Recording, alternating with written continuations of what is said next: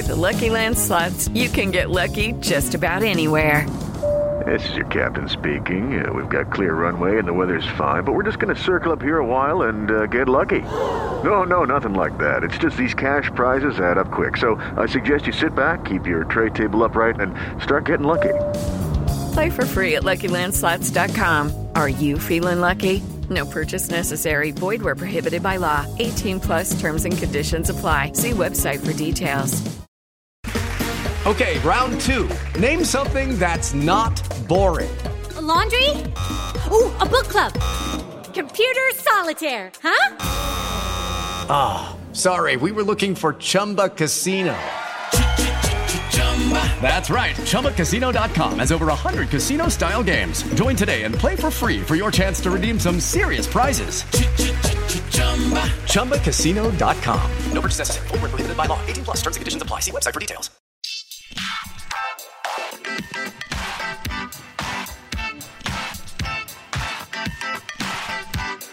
Hi, everyone, and thank you for tuning in to the 225th episode of Awards Chatter, the Hollywood Reporter's awards podcast. I'm the host, Scott Feinberg, and this episode is presented by the Prime Original series, The Marvelous Mrs. Maisel, from executive producers Amy Sherman-Palladino and Daniel Palladino, and starring Rachel Brosnahan, Alex Borstein, and Tony Shalhoub. Consider it marvelous in all categories, including Outstanding Comedy Series.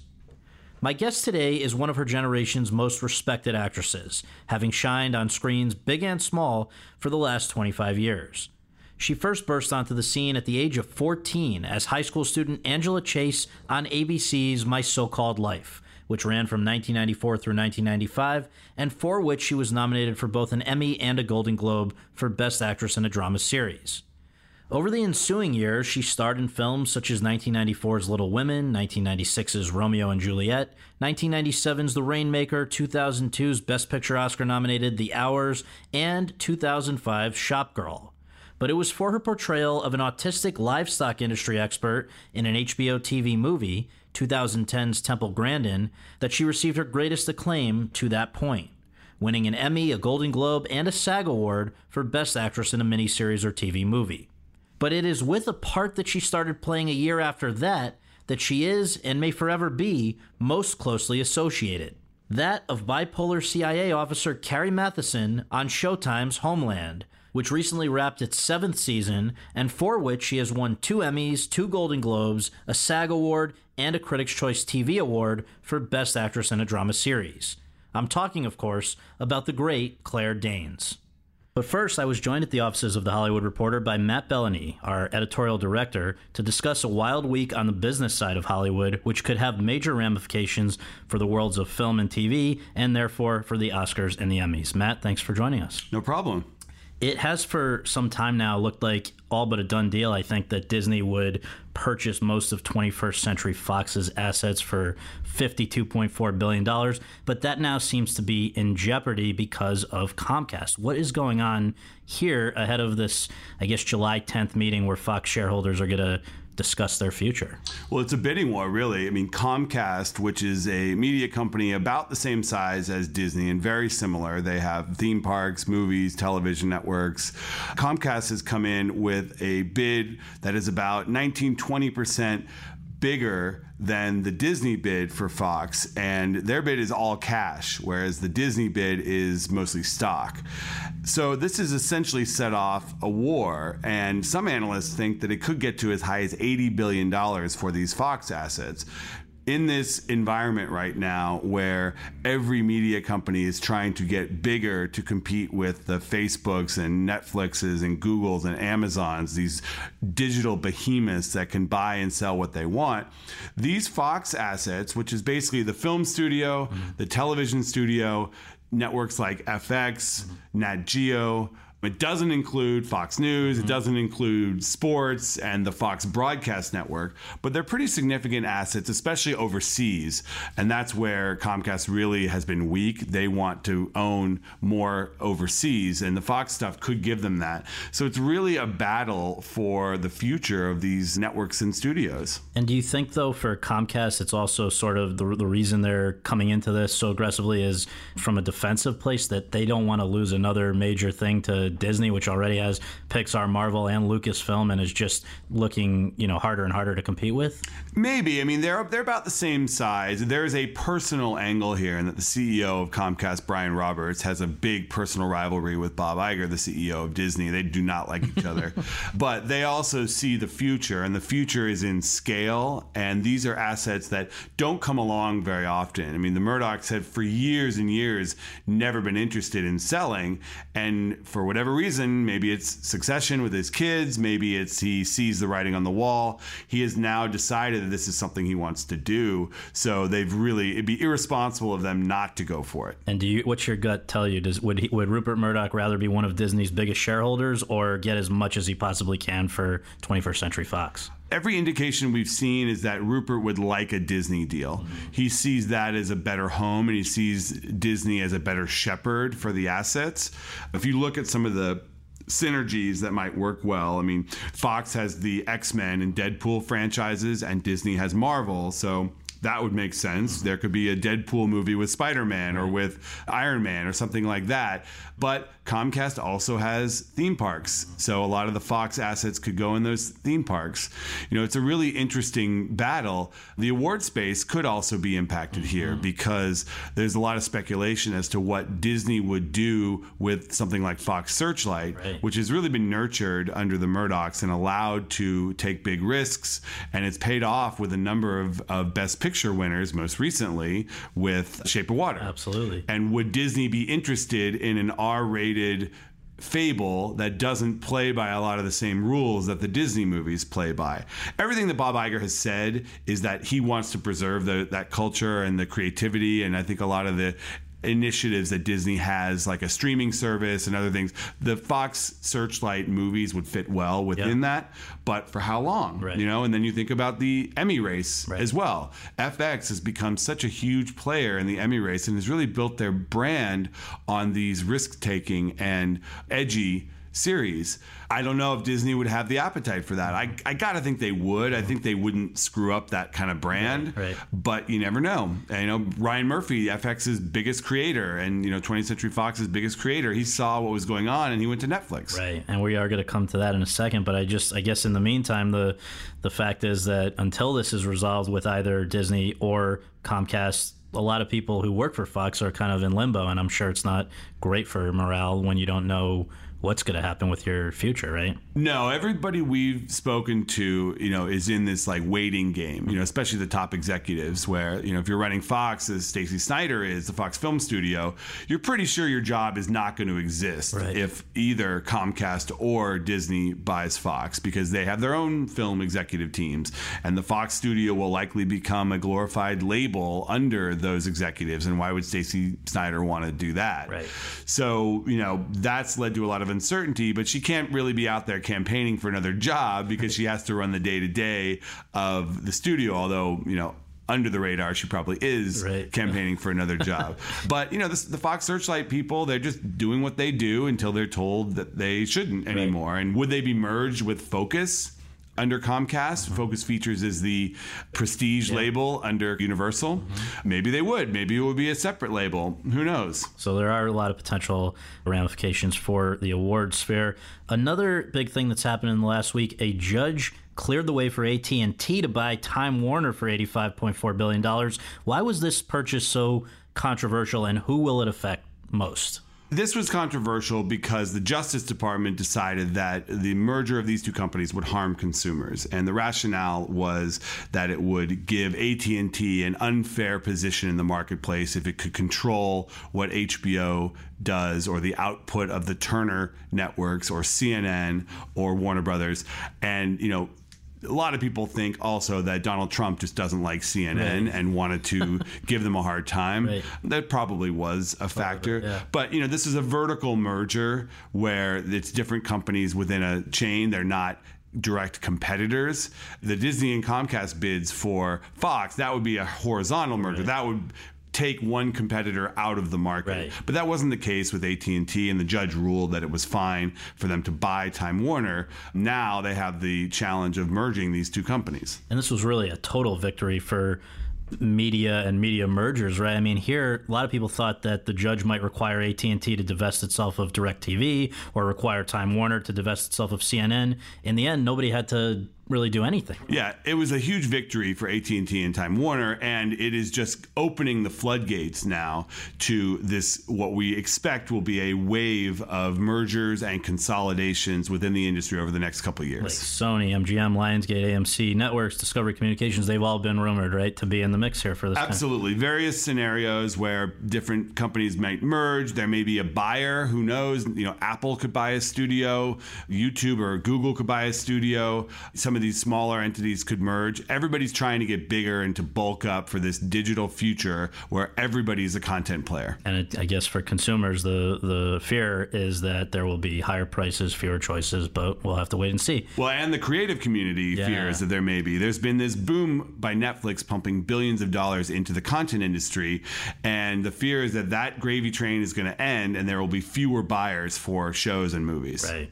One last thing that we've just learned about today is that Apple and Oprah are going into business together. The terms are not yet public, but Oprah will continue to serve as the chairman and CEO of her Discovery-backed cable network OWN, with which she expanded her deal in December all the way through 2025.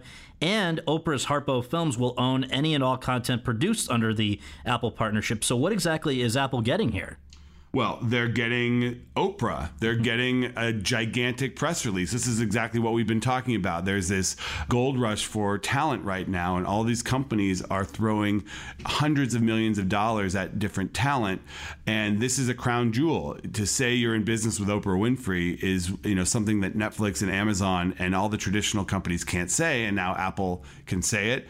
It is unclear what exactly she's going to be doing at Apple as opposed to what she has done on OWN. And I think Discovery, as her investor in OWN, is going to benefit because if Harpo is producing these shows, then they will benefit. But, you know, it's a big coup, and it's another example of just the war for talent that's going on right now. Which, again, as you started to reference, Ryan Murphy and Shonda Rhimes to Netflix, Greg Berlanti to Warner Brothers TV. These are deals worth hundreds of millions of dollars. Hard to imagine Oprah isn't getting that kind of money as well, probably more, and maybe others to follow. So we'll keep an eye on that. And Matt Bellamy, thanks for joining us. Great. Thank you. And now for my interview with Claire Danes.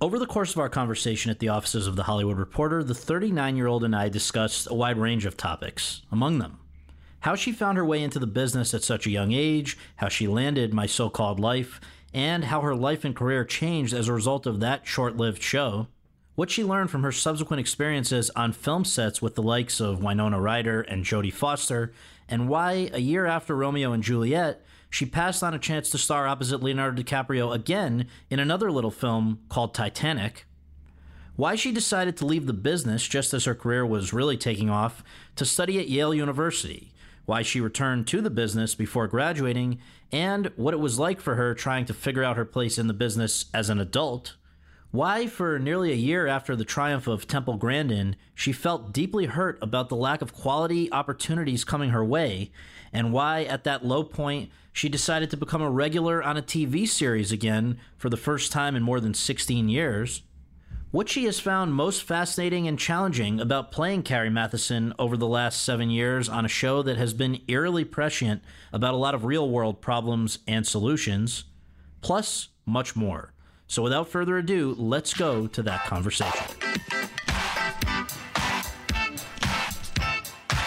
All right, Claire, thank you so much for joining us. I appreciate it. We always begin on this podcast with some basics. Where were you born and raised, and what did your folks do for a living? I was born in Roosevelt Hospital and on the island of Manhattan in New York City in 1979. I grew up on Crosby Street in Soho. My parents were artists. They met at RISD, Rhode Island School of Design. But when I came around, my dad was a contractor for 20 years, and my mom ran a toddler school she was a textile designer, and then she ran a toddler school in our loft called Crosby Kids. So I cohabitated basically with a lot of 1- and 2-year-olds. There were cubbies in the entryway and things, just raisins everywhere and diluted apple juice in the refrigerator. So yeah, and that's what they did. And then I dragged them out to LA when I became this odd kid actor. Right. And they've stayed. So now they're in Santa Monica. Nice. And you went back. And I moved back as soon as I could, but I stay with them when I'm here. Nice. Yeah. Well, the way I read it, trying to go back and find things even from when you were just starting out, which was interesting because there's some Interview magazine and different things that were on you very early on. Yeah. It sounds like it really, we owe it to Madonna for you being here. Is that right? It's true. I guess she was my initial inspiration. I think she probably was for a lot of people in my generation. Mm-hmm. Yeah, I saw her on television when I was about 5, and it just registered that performing could be one's job, and that seemed very appealing. But I do remember, like, the television was in my parents' room, and I shot up on the bed and I started bouncing on it because I had this, this epiphany. And it took me a little while to kind of differentiate acting specifically from just being on stage in a general sense and kind of dancing around. Well, I see you also, sounds like you had a very vivid imagination. Did this cause some, as early as 6, you had to deal with this a little bit, right? Yeah, no, I knew I wanted to be an actor from that point on. I had danced from the age of 4 on, so... But what I mean, I guess not to, if it, what I had seen, maybe, again, there's some bullshit out there, but this, did you have, like, imaginary friends or things like that? Oh, yeah. I had to go to therapy when I was 6 because I saw creatures.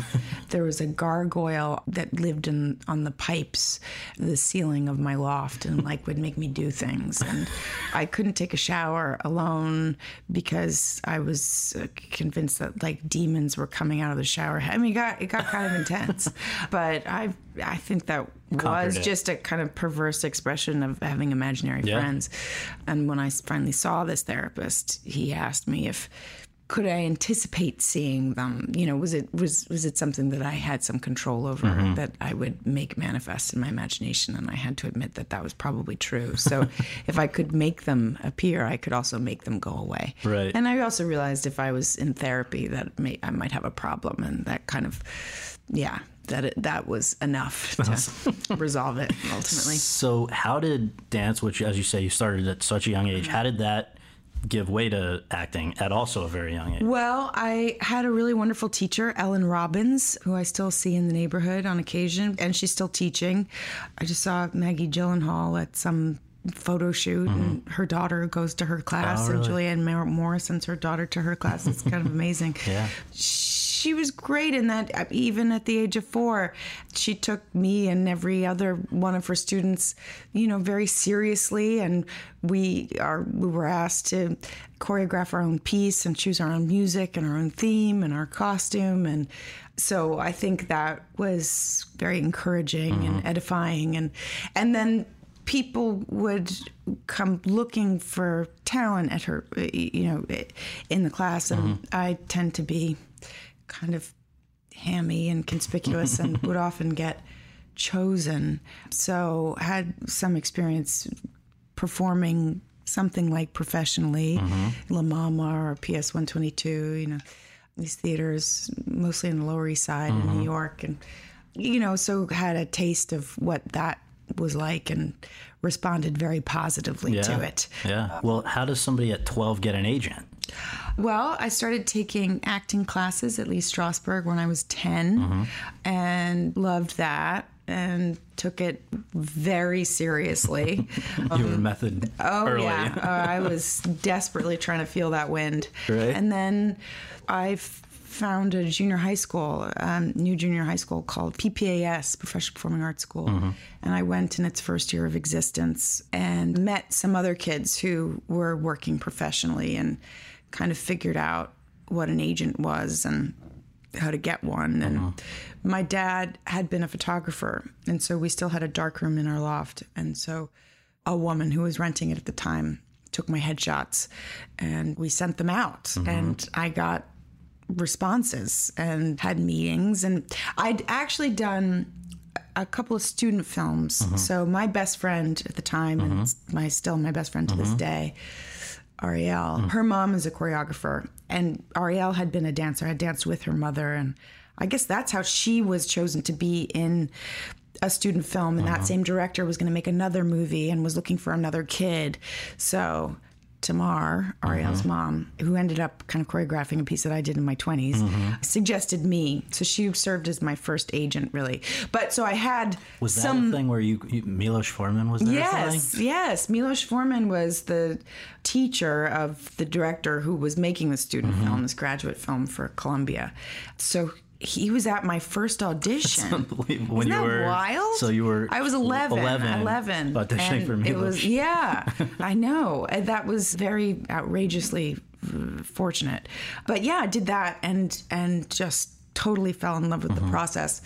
And also had something to show to these agents. So a woman called Karen Friedman at Writers and Artists took me on at 12. And that was it. And I would rollerblade from audition to audition and started kind of booking gigs. Well, you must have been an interesting client, because I heard the first offer you got was a no from you. Yeah, I guess the first offer I got was for Days of Our Lives, and I turned it down because I was concerned that I was still unformed and malleable as an actor, and I didn't want to develop bad soapy habits. But that's amazing for a 12-year-old to even think in those terms. Most people would be thrilled they just got a job. Yeah, I guess so. I don't know where I got that chutzpah, but yeah, and I kind of lost it along the way, that discernment, right. But came back. Well, so after initially, I guess these first jobs were all in New York. I know there was like a Law and Order episode, and there were, of course, you got it. I mean, who doesn't? A pilot for a Dudley Moore sitcom, all this stuff. What is it that led to this really kind of fateful trip in December of '92 out to LA for the first time? Because what came of it is actually not what brought you out there, right? I guess I had some experience of coming out to LA, coming close to getting jobs and going on screen tests, which was a very glamorous thing. And, you know, stretch limousines would arrive on our cobblestoned Crosby Street. And my dad would take me out. I remember we kind of landed in some hotel in West Hollywood and kind of walked to some restaurant and realized that we were not... I don't know, that we like walked into a very gay strip or something. It was like this middle-aged man and his tiny daughter. Right. We felt very confused. But yeah, I guess I don't really remember. Actually, my dad, I am 39 years old, and my dad, I was staying with my folks out here in LA, drove me to and from my Soul Cycle class. And you get old habits that hard, yeah. And as he was driving me home, he said, "Oh yeah, that's where you auditioned for My So-Called Life." Wow. And I was like, "Oh right." Well, the reason I'm driving at is that, and maybe this is incorrect, but what I read was that the audition for My So-Called Life was actually just sort of an add-on, when in fact you had come out here because Spielberg wanted to screen test you for Schindler's List. I don't think that's right. I don't remember the circumstances of my auditioning for My So-Called Life. I think it was probably like those screen tests. I probably was called out because I had auditioned in New York in a way that was convincing. I could be getting this wrong. I'm going to see Winnie Holtzman for lunch tomorrow. She might have a clear memory of it. She's the writer sort of the alter ego, right? Of your character. Exactly. So we're still very close, but she might recall it in greater detail. But Spielberg did want you for the... He did. But I auditioned for that on tape, I think, in New York. I remember working on my Polish accent for that. But I kept being told I was the spirit of the movie. And basically I was like kind of a glorified extra. And they weren't going to pay for a tutor, and I didn't want to be. That was the issue. And just, if I had it correct here, it was to play the maid of the Ray Fiennes character. No? I would think it was like the girl in the red coat or something. Oh, really? Yeah, it was like not a real role or something like that. Right. Well, okay, so anyway, you end up at the audition for My So-Called Life, which I guess we should also note was the team that was coming off of 30-something, right? Right. Ed Zwick and Marshall Hershkovitz. Yeah. And they'd been impressed, from what I saw, with your Law & Order episode, because what else did they have to go on at that point? So it basically came down to Alicia Silverstone, who was 3 years older than you, and you. Yeah. And it would have been easier to go with Alicia Silverstone, right? Because I guess hours that you can work with an actress. Yeah, I think I was probably a real hindrance in that respect. Yeah, I was 13 when I did the pilot. And child labor laws are pretty strict right? For good reason. But yeah, no, so what do you remember about that? They took that liability on. About that audition? Yeah. I don't remember much. I remember just loving the script so much. It was like the diary entry of my dreams, you know? And it was obviously a good fit, you know? And I remember meeting Ed and Marshall and Winnie, and they were all really kind, kind of like my parents' friends, you know? They seemed familiar. And yeah, I'm just so glad that they took that risk on me, yeah. Well, we should state for anyone who did not have the privilege of living through those days, this was 94 to 95, the show was on. You were playing Angela Chase, this girl who's dealing with all kinds of crap in high school. You had not yet even been to high school yourself. No, not when I shot the pilot. But you'd had, it sounds like, your own share of drama. High. Right. Yeah. 3, right? I'd been to 3 junior highs, yeah. Why was that? I went to PPAS, and so PPAS went from, it added a high school onto its junior high school program really quickly, and it just kind of needed to meet a certain quota, and it was not so discriminating when it came to, you know, choosing the kids. So it was like LaGuardia rejects, and it just was kind of going through some growing pains, and so suddenly it wasn't the best school for me. And then I moved to the lab school. And I guess, was there 3 junior highs? Maybe it was just those 2. The lab school, where I was in the same class with Marina Baccarin, who I would find again in Homeland, and is one of my closest friends now. So you guys knew each other at that time? Yeah. Oh, my God. We went to junior high school together. Wow. We're tortured by the same girl. I read about it. So it was really like a bad bully of a girl? There were 3 bullies, yes, that I kept re-encountering. One in 6th grade, which I guess that was maybe that was the other junior high, you know, it's Cuspy. So, and then one again who at PPS, and then another one at the lab school. But there was this kind of archetypical person who just seemed to devote their life to making me really unhappy. It was you specifically, or just generally being being awful. Yeah. I mean, Marina and I still talk about this one person. My friend Arielle and I still talk about this other person. But I think because I kept... My mom's response to that challenge was to just put me in another school, but that I kept being the new girl and kept being vulnerable for that reason. And I think I just wasn't really good at junior high, in that I was like a bull in a china shop with all of those really rigid rules that especially girls are supposed to observe and conform to. And I didn't get the memo that you were supposed to dumb down, and I was just, you know, aggressively nerdy and an engaged student, to use a euphemism, right? But I was just like that girl with her hand eternally up, and I think I was probably pretty obnoxious. I got slapped around for it, I think. But Arielle, who I always cite, she only allowed herself to answer 3 questions per class, and she was very disciplined about remaining just invisible enough, and, you know, ended up being valedictorian, but nobody would ever know. There was not a trace, and I was not so discreet, I guess. I guess it gave you rich material for when you had to now play this. Yeah, you know? Yeah, and I just thought it was horrible. I thought it was horrible. And, you know, and then Winnie just handed me this mic. You know, she was like my Cyrano de Bergerac kind of thing. And I got to vent all of my frustrations in the most perfectly articulated way. So that was a massive gift, and I had a lot of rage to release. Then I was sort of ironically pulled from school. It was really good for me to go back to college and learn that girls especially do evolve into you know, infinitely better versions of their junior high school selves. Well, a few years before that, though, so when you first now land this part, it was obvious. It must have been. It felt like the biggest deal by far yet. How did your life practically change? Well, I did the pilot, and then it did not get picked up. Oh, so I went back to high school. But I had been working a little bit at this time, so I made my own money, and I kind of sent myself to a big fancy private school. So I went to Dalton for a semester, and then My So-Called Life did get picked up. What changed? I don't know. Actually, I guess they revisited it, and I don't remember, but that was confusing, I guess, in a great way. But so in the middle of my freshman year, I then went out to LA. Is that tough to be separated from your friends and all that? Or you remember it being exciting? Or we were so confused. I mean, it kind of worked well for our family in that we were coincidentally sort of at a natural fissure, and my dad's business was ending.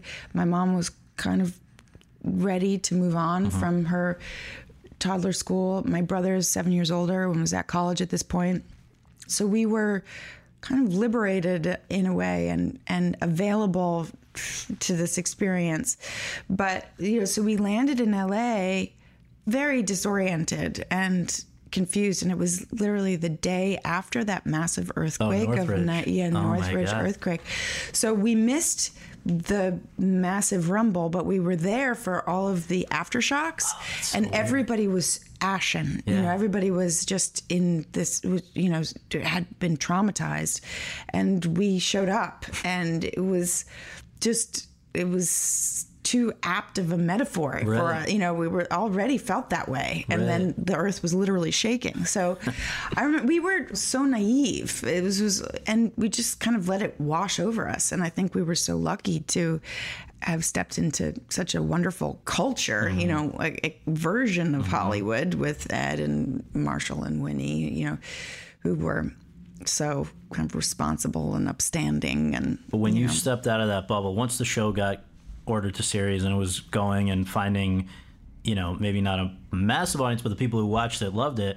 How did your actual day-to-day life outside of the bubble of making it change? Because, today with smartphones and stuff, it gets crazy, but I'm sure it was not easy at the time. I guess. I was still going to high school. I was mostly tutored. Okay. So I started working a lot after that. It got canceled, and then I did quite a few movies. Yeah. So kind of hopped from set to set and would occasionally drop into the one school that would accept me here in Los Angeles was Lycée Français.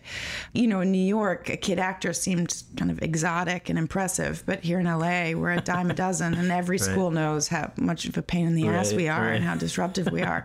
So the really good school, whatever. So, but it was just so weird. I felt a little freakish. Yeah. You were enjoying the job aspect of it enough. I was just working all the time. Yeah. I didn't have much of a life, but I don't think I really felt the impact of suddenly being famous. I don't know. I was mostly on set where that's not so meaningful or relevant, Well, with My So-Called Life, I want to try to see if you've figured out why it only was there for 19 episodes over 9 months or whatever it was. I think about that. I know ABC, was putting it on at 8:00 and up against, at one point I saw, I think it was Mad About You. At one point it was the first season of Friends. That can't have, I have no idea. I think. Were you shielded from did you know that the show was in trouble? Yeah, I knew that the show was in trouble. But yeah, I think it was. One of my favorite quotes is that David Bowie quote, "It doesn't matter who does it first, it matters who does it second." I think it was probably just a little too ahead of its time.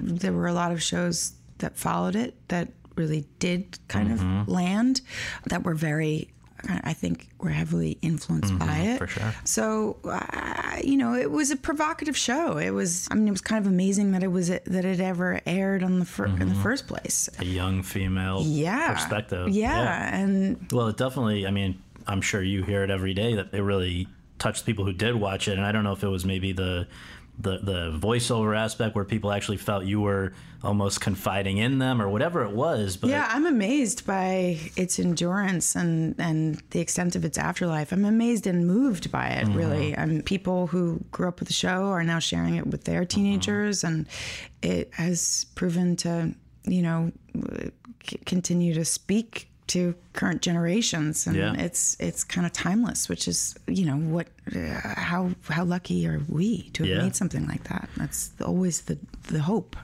Well, I wonder if we can tick off some of the projects you did between the cancellation and then going off to college. Just a couple of notes about each of them, just to see if you have anything you want to add. Little Women, I think, was maybe the first one after. That was the first, yeah. And it's you and Winona, right? Uh-huh. You're the slowly dying sister. Beth. But people... Saintly Beth. Yeah, Saintly Beth. And I mean, the scene, though, that I saw, if you go back and look at reviews and things that were written at the time, people, the scene where you realize you've been given this piano for Christmas, people were very impressed with how you handled that. Yeah, I remember talking to my dad about that scene at the time, kind of wrestling with it and trying to think about how I would play it.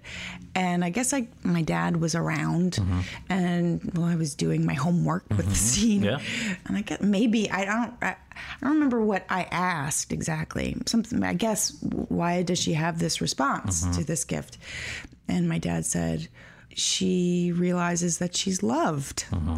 And it makes me cry. I think it was just so right. And that really helped. Yeah, so yeah. My dad directed me in that moment. Yeah, so I remember that's my dad's fault. That's great. Well, a year later, 95, Home for the Holidays, you are Holly Hunter's teenage daughter. And I guess the big thing here was the director was Jodie Foster. Right? Yeah. I remember going to meet her for the first time to audition. And I just come from... set for My So-Called Life, and I was apologizing because I had a face full of makeup and was sort of embarrassed by that. And she said, "That's so funny. I used to be so embarrassed by that too."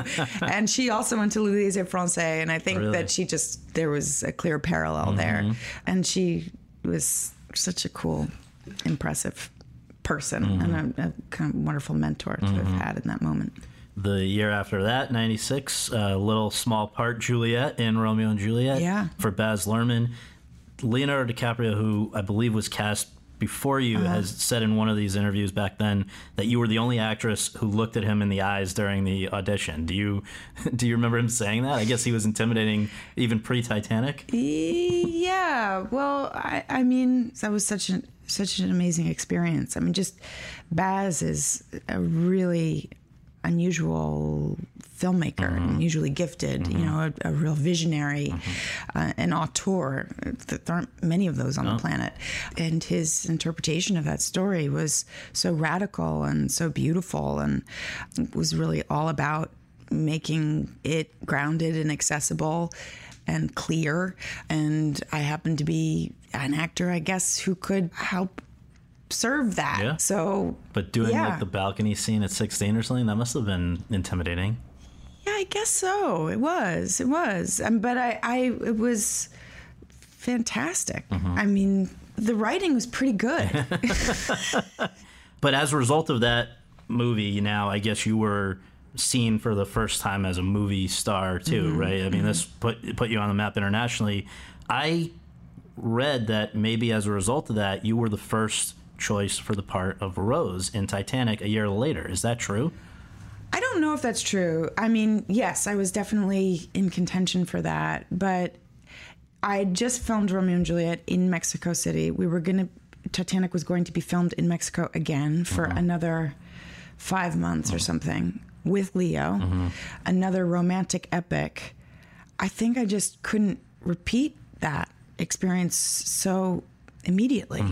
And I think I wanted to, you know, experiment with maybe different styles of storytelling or different locations. I don't know. Do I regret that? No, I don't. No, it would have been a totally different career. Yeah. I remember because Leo and I had the same manager at the time and I was on a balcony, I remember. And he was kind of riding in a red convertible. Yeah. He just rented some car, his name was Zippy Car. And he threw his hands up and he said, I'm doing it. You know, he just agreed to do the Titanic. And I was like, you know, good for you. But I think it was one of those choices, you know, that I think he knew what it would mean for him. And maybe there was part of me that knew what it might mean for me. And I don't think I was ready. Yeah. And I mean, even Kate Winslet, who ended up playing the part, has said that I think for a number of years it made it impossible to do certain things that she wanted to do. Right. It's so... Yeah, I mean, not to be trite, but I don't really think everything happens for a reason, but that was not my course. Yeah. I think I just kind of had more growing up to do. Yep. And if you had done that, you would not have been able to do A Year After Romeo and Juliet, The Rainmaker for Coppola. Right. I did The Rainmaker. I did a little U-turn and with working with Oliver Stone, and I don't know, zipped around. Was there ever, this one I wanted to check also because I don't know if it's correct, but there were some things that were saying you were in the mix for the part that ended up being the Oscar winner for Angelina in Girl Interrupted. Did you go out for that one? No, Winona, I knew Winona from our time on Little Women together, and she was working on Girl Interrupted and gave me the book. Mm-hmm. I think she was interested in me being a part of it. Mm-hmm. But no, it wasn't for Angelina's role. All right, so was it a tough call? Like, what went into the decision not long after that, I think, to go off to college? And, I mean, the thing, we've talked to a number of people who had started young like you, and the thing that seems to keep coming up is, like, on the one hand, people are a little apprehensive because they don't know if they'll be able to return. Like, there's some fear that you're going to... I think I had some of that, mm-hmm. but I had always wanted to go to college. Mm-hmm.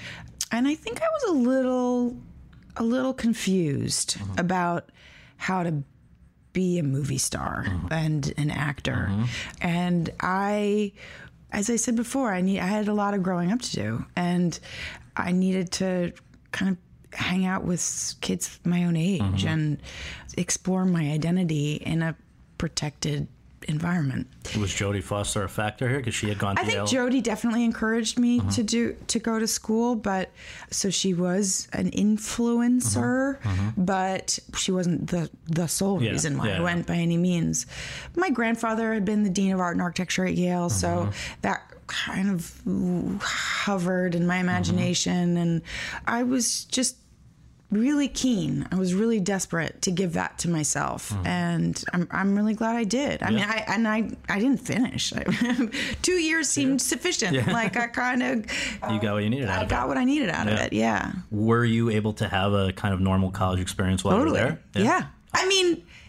I'm from New Haven. People are... Yeah, are you? Yeah, I feel like... I just noticed your cell phone is in New Haven. Yeah. No, I mean, I also had just bought a loft mm-hmm. that I was renovating, and so I would go home on the weekends to oversee the renovation of my loft, and, you know, there was that weirdness, too. Mm-hmm. I mean, I felt like a normal student, but I probably wasn't, and was very involved with my boyfriend at the time, and kind of felt married, and mm-hmm. I really felt like a mature student in some ways, like I was going back to school, and I had taken a year off, actually. I gave myself a gap year. Mm-hmm. I made Broke Down Palace during that year. Mm-hmm. So I was even literally a year older, but I'd done a lot mm-hmm. already. So I was really there to learn. Yeah. I was very nerdy, even at Yale. And you were totally focused on, there was no acting in between. When you were there? Or I was there. When I was there, I was there. I thought that I would make a movie during my summers. Mm-hmm. That was unrealistic. I kind of forgot. Failed to realize how much work goes into getting work, and being at Yale was entirely consuming, and I wasn't available to take meetings or read scripts or anything.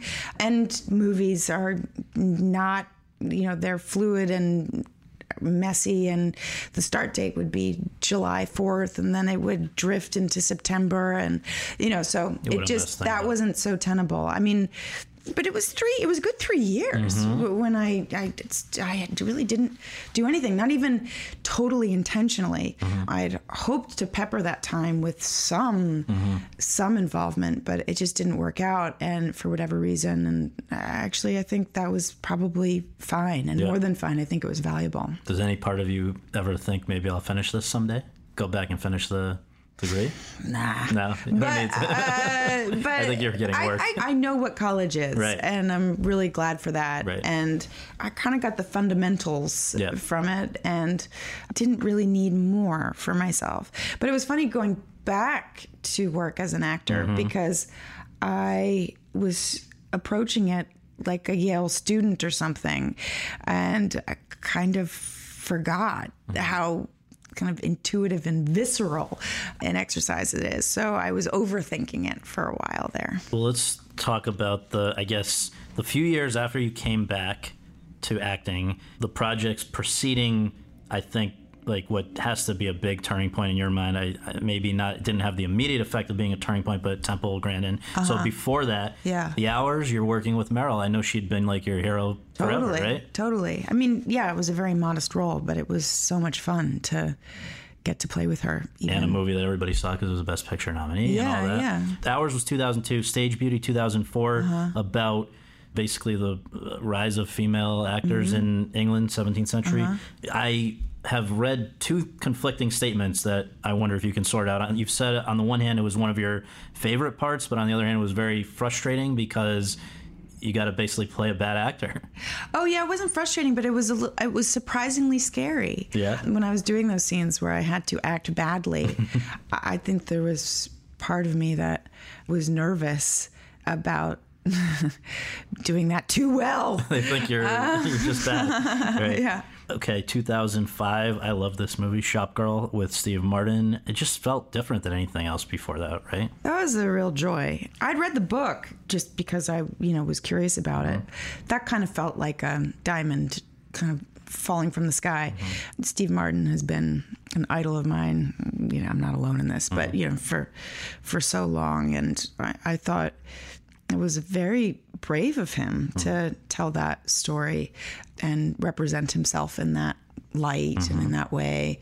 And I think it was such a shift in tone for him.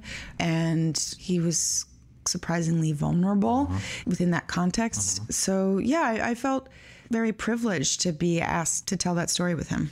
2 years after that, 2007, Evening, which is significant because you're not only reunited with Meryl, but from a personal standpoint, I think it was pretty important. Yeah, that movie gave me the rest of my life. Because Hugh Dancy. Yeah, I worked with my husband, who was not my husband at the time. Right. But yeah, Michael Cunningham, who wrote the screenplay, was our officiant at our wedding, and he became a best friend. And Meryl Streep's daughter, Mamie Gummer, was in the movie, and she became a best friend. I mean, I didn't just get a husband. I got a lot of very important people out of that one, and it felt quite magical. My parents met, and we shot in Rhode Island, in Newport. My parents met in Rhode Island. He was joking the other day. We have to be very careful about Cyrus ever stepping foot in that state. So things were going along nicely enough with all these, every year or two, a nice, generally indie movie. But would you have been content if things just kind of continued as they were going? Or were you kind of always craving something like a Temple Grandin, which ended up, this is a 2010 HBO movie that I think people looked at you with newfound appreciation after that. Yeah, I remember I was offered that role, which is, it's always surprising when somebody offers me anything. But Hugh and I were at the end of a really lavish, indulgent Mediterranean adventure. We had a summer kind of hopping from one outrageously beautiful place to another. Right? We were, I happened to be in Ischia at the time. There's That festival. Pascal. Yeah, Pascal. So, and it was just so, I don't know. Neither of us were working that summer, and we were like, you know what, screw it. Let's just, have the best time ever. And we did. It was great. So I get this call to consider this story and this character in, some 5-star hotel and Italy, it was just so discordant with Temple and a livestock industry expert with autism. Yeah. So it was really hard for me to digest in that particular moment. I had only the faintest sense of her. Then I had to kind of do some investigating and kind of figure out who she was before I could think about it more deeply. And it was terrifying. It was absolutely terrifying. First time playing a living person, real living person. Yeah. Obviously somebody who's got a affliction, I guess you could say, in a way that it could go wrong if you have to play it, right? Oh, gosh. I remember we had filmed the movie, and I watched, what was that movie? Oh, gosh, it's so good, with Ben Stiller and Robert Downey Jr. And it's like, what's that movie? You know it. Robert Downey Jr. does that amazing impression. They do that war movie. Tropic Thunder. Tropic Thunder. But Ben Stiller plays some like autistic person or something. Simple Jack, I think it was. And I was like, oh my God, did I just do Simple freaking Jack? You know, like, are people going to see it that way? Because is it going to be reduced to that in the public imagination? You know, I just suddenly had this real panic. Well, you remember what Downey's line is in there, I think. Or what is it? It's not very PC, but like you never go full retard. Well, Temple, I remember when I met with Temple, I spent a day with her and assailed her with questions. Mm-hmm. She was so lovely and gracious and totally open to all of them. But she, you know, she admitted that when she heard that I was doing the role, she didn't have any sense of me. And so she looked me up online and found all of this vitriol, as one does when they go searching for anything online. And she said people were pretty suspicious. And she said that somebody had said, I don't think Claire Danes can play a retard. Oh my God. And she laughed. She thought that was so funny. But yeah, so I don't know. Well, I mean, if you had her confidence, what else really like did you need, I guess? That's true. I mean, I don't know if I think her confidence grew over time, but it was uncharted and it was risky because again, our intentions could have been very garbled or misconstrued or miscommunicated. Well, you had an interesting, and this is crazy. I don't know if it's gotta, I assume it's a coincidence, but like just shortly before you did this, your husband had done Adam about Asperger's. Funny? Yeah. Yes. No. He a year prior to my doing Temple, he had also played a person on the spectrum. Mm-hmm. We were both on the cover of Spectrum magazine in the same year. What other couple can say that? Yeah. But no, that was really helpful, and all of the required reading was already on our bookshelves. And I would call him when I, you know, how did you do your stims? You know, self-stimulation, or, you know, what did you do for your panic attack? And it was very handy. Interesting. Wow. Yeah. Well, so for Temple Grandin, you got just, I think at that, up to that point, as great notices and responses, anything you'd done, Golden Globe, Emmy, all of this. But I understand that the next couple of years, when you would think you're going to get a huge bounce out of something like that, were actually not satisfying for you. What happened? Well, it's not something that you can be typecast as very easily, right? Like, let's get her for the next Temple. So I don't know, but it's true. It was an awkward period because I felt so stretched and so revived and robust as a performer. You know, I felt very alive and ready, and there just wasn't anything worthy of attaching myself to. And also, after having met that challenge creatively, I just had less patience for the girlfriend role, you know, and I just couldn't bring myself to do something two-dimensional. So I chose not to do anything at all, which was tough. It was kind of crushing after a certain point. I had read at one point, did you actually, like, with any degree of seriousness, consider stopping acting altogether? No, I never considered stopping acting, but I was just deeply frustrated. I mean, it's hard being an actor because we're dependent on so many other forces and factors and players. You know, we need original material to exist, and we need a producer to put those pieces together, and we need a director to hire. You know, it's like we don't have a, so, you know, I think in these terms because my parents are artists, but you know, we don't have a studio that we can go into every day. That's one reason why I love television, is because I kind of do have the equivalent of a studio. Yeah. You know, I have a day job. Yeah. I love the regularity of it, the routine of it, the volume of it. I love just getting to do it over and over again. It's kind of the nice thing about being a lead on a project is that you kind of are afforded the time and opportunity to really relax into every moment. If you have a smaller role, each line becomes impossibly precious, and then self-consciousness kicks in, and you know, so I like being in a flow. Yeah. Well, it's ironic that right when you were going through this period, when you were saying, you know, post-Temple Grandin, not feeling great about things, apparently it was the day after Temple Grandin aired, obviously unbeknownst to you, that Alex Gonza and Howard Gordon, who were coming off of 24, started writing Homeland the day after Temple Grandin. Literally, oh, is that true? They've said, and were writing it with you in mind.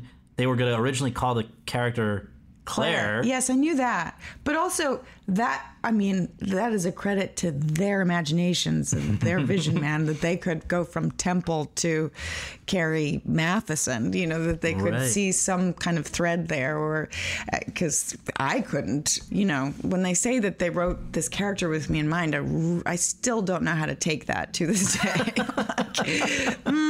I don't know if that's, it's exactly flattering. But so how did they initially reach out to you about, obviously it's the pilot first, but how did that come about? And when it did, were you already in the headspace of, television, going back to series television might not be a bad thing? Well, that shift was starting to happen already, where television was starting to become a place where you could tell, surprisingly sophisticated stories. Sopranos had been on, The Wire had been on, their precedents had been set. So it felt like there was opportunity there. But it was still kind of still nascent, I think. There was still some kind of stigma attached to television, although that was softening. But I was really intimidated by it. I read the pilot. It was undeniably great, incredibly arresting. And as soon as I finished it, I wanted to read the next one. I just didn't know if I wanted to do the next one. 7 years. Because it was so much, and she was under such duress, and didn't seem like she would ever not be. Right. And I was nervous too about it, talking so directly to, what's happening in contemporary politics. And at that point, it was really so much about 9/11, and that was still quite raw. And I wasn't sure if it was teetering on something on exploitation. So I had a lot of concerns and questions. But I met with Alex and Howard, and they're, again, kind of like Ed and Marshall and Winnie, such decent, thoughtful, smart, responsible people. They just wouldn't be jerks about it. You did have an alternative offer at the time, right? Oh, yeah. I guess there was a chance of maybe playing the secretary to Leo's movie. J. Edgar Hoover. Yeah. And I just thought, do I want to be the secretary, or do I want to be the Hoover? I want to be the vacuum cleaner. Right. Okay. So one of the things that I had wondered before I started prepping for this, I had known vaguely that when you were at Yale, I think you were studying psychology, right? I was. So I was thinking always maybe part of what drew you to Carrie was the focus on the mental health issues. Absolutely, it was. Yeah, that's always been. But not initially, right? Because it wasn't in the pilot. I can't actually remember. Oh God. Only because I keep saying that I can't remember. We're going way back here. But well, this might prod something, just because I read that it actually. So in the pilot, she was intense or whatever, but she wasn't bipolar. And then that was Showtime's suggestion. Yeah. And did that make it more or less appealing to you to now be playing? I think it made it more appealing. Yeah, for sure. I've always been really curious about pathology, and I think if I wasn't an actor, I would be in psychology somehow. My best friend is Ariel is a therapist, and I have a lot of and we talk about our work in similar ways, actually. Oh, it's interesting. So the show pilot gets picked up. You now know that you're gonna have to get fully up to speed on what it means to be bipolar and all of this other stuff. Do it. First season starts, and it was a phenomenon right off the bat. I think it was the highest rated debut of a Showtime drama in 8 years, and they have had a lot of good shows. Did you realize during the making of it, though, that something special was going on? I think those first seasons, the chemistry with you and Damien was so interesting, Damien Lewis.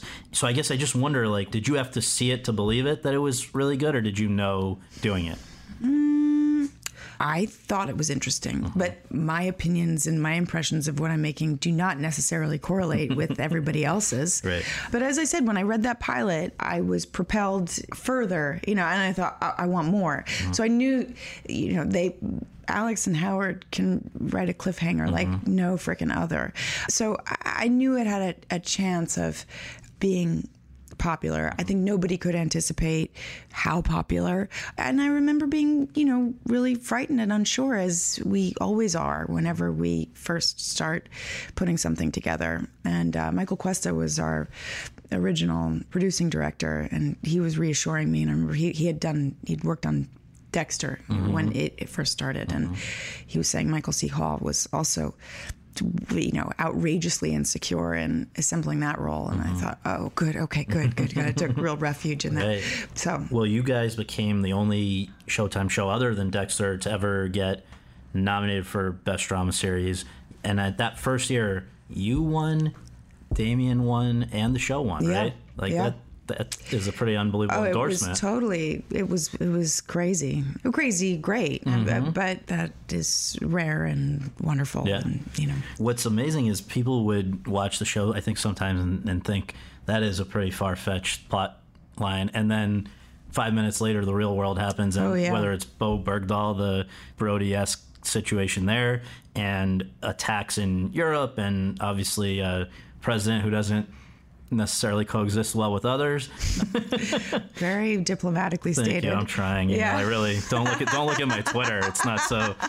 But it was interesting because what was the response in the intel community and even from certain presidents, because they were among your biggest fans.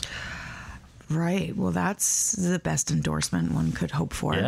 Yeah. I credit our writers and primarily Alex, who is our intrepid leader, for being so thorough in their research. And I mean, they do let their imaginations roam, and obviously they take license, you know, creative license, poetic license, but sometimes they are surprised by their prescience, you know, the prescience of the show. And, you know, some of it is intentional and by design, and other moments are just seem to come from some deeper, darker, more mysterious place. Well, and you would, though, each season, you guys, you included, would kind of do some background chats. We have Spy Camp. Spy Camp. Every year. One of our writers, Henry Brumell, who died a number of years ago now, but his dad was in the CIA, and his cousin was a mentee of his father's and was also in the CIA and had retired fairly recently when we first met him.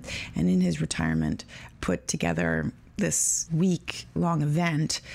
We go to a club, like a spy club in Georgetown. We park ourselves there for days in a row from 9 a.m. to 11 p.m.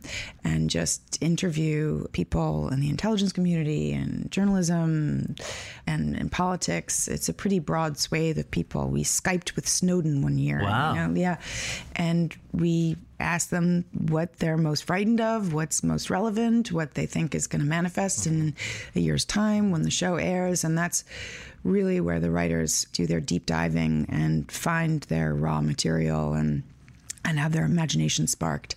So that's a huge resource. Yeah. And what did Presidents Obama and Clinton have to say to you about the show?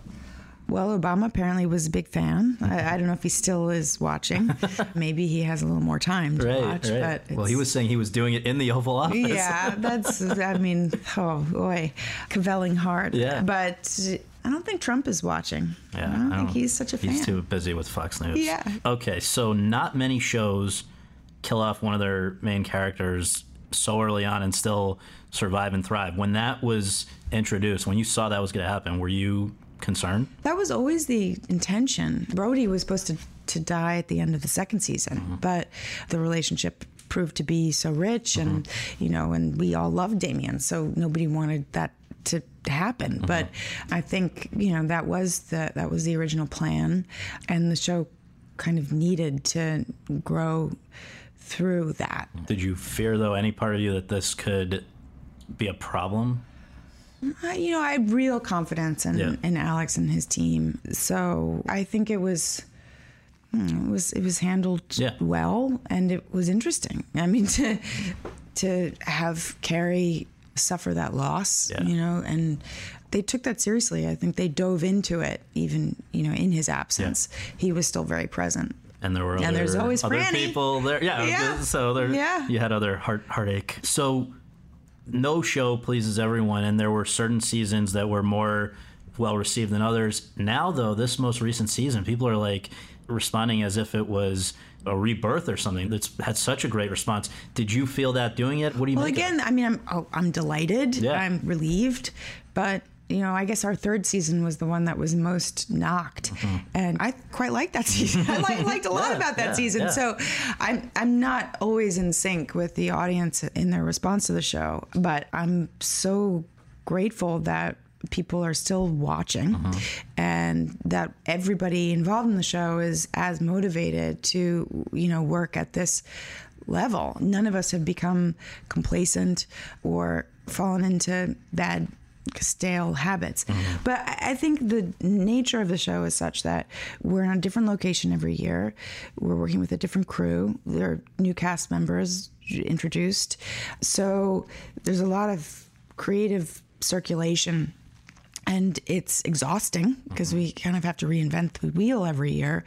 But it also means that there's something for us to actively reach for and explore. And so we're in a state of growth, you know. So, and I think that's unusual. Yeah.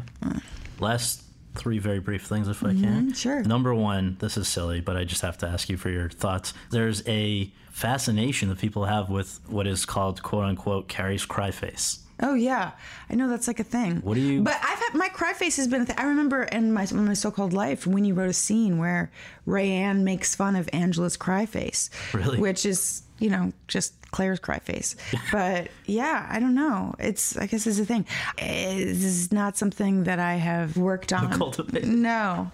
This is just how I cry, folks. I have no issues with it myself. Yeah. Yes. It's expressive, yes. I guess. No. I blame my dad. He has very rubbery features. I think I inherited. Number two, are you still having fun doing it? I mean, it's now 8 years in. Oh, my God, yeah. It's so many years in. I am. I love our team. I love our little culture. Mm-hmm. It feels like I'm in a company, and I do adore that aspect of it. And she's really dynamic, this Carrie person. So she doesn't get boring. No. And the writers, I think, do an incredible job of turning over all these other rocks within her. So, yeah, so far, so good in terms of my energy level. Yeah, even while pregnant. Yes, which twice now. Yeah. Twice. I mean, how do you do that? It's a pretty physical part. It's not easy. Yeah. It's not easy. I mean, last time I was pregnant, I was filming until I was 8 months. But I wasn't filming during my first trimester. This time I was filming during my first trimester, which is a special kind of hell. So, yeah, I don't know. You just... When there isn't a choice. Yeah, they power through. Mm-hmm. Last one is, we have heard that the show is ending after next season, the 8th. How do you hope, this is sort of multi-pronged here, but how do you hope Carrie's story will end personally? How do you feel about this chapter of your story coming to an end? And do you have any idea of what your life is going to look like after Homeland? You're leaving it with a very different place in the industry, I think, than you went into it with. Yeah. Well, firstly, I have to qualify that and say that nobody's entirely sure if it is the final season. We think it is, but that's not, an absolute certainty. So there's that. But it will end eventually. And I don't know. It's really hard for me to visualize. I've emerged with maybe a different kind of status in the industry, but I've also arrived at a different place in my life, and that I will have 2 children, one of whom is now 5 and going to big boy school and has an agenda of his own, and that I kind of have to revolve around. Right. So I think those are a new set of demands, but I don't know. I can't say for sure. Probably take a little time, right? I'm going to need a minute. Yeah. I'm going to need a minute to just reorient myself. And it's going to be a big loss. I mean, I made this movie, A Kid Like Jake, with Jim Parsons, and that we shot last summer, and obviously he's working on the Big Bang Theory has for a very long time. They couldn't be more antithetical in some ways, those shows, but the experience of being held by an institution is the same. And we were both talking about how we're probably going to have to go to therapy or something, you know, take formal active measures to cope with that transition because it'll be such a huge shift. But I feel, you know, endlessly fortunate that I've had a chance to work on such quality material, you know, so consistently and form these working and personal relationships with this group of people. Yeah. I mean, it's corny, but it really does. It's this massive privilege. I don't take it for granted. You guys do a great job, and I so appreciate you doing this. Oh, thank you. Congrats on the impending birth. Yes, thank you. Thank you. I'll let you know how it goes. Yeah. All right. Thanks.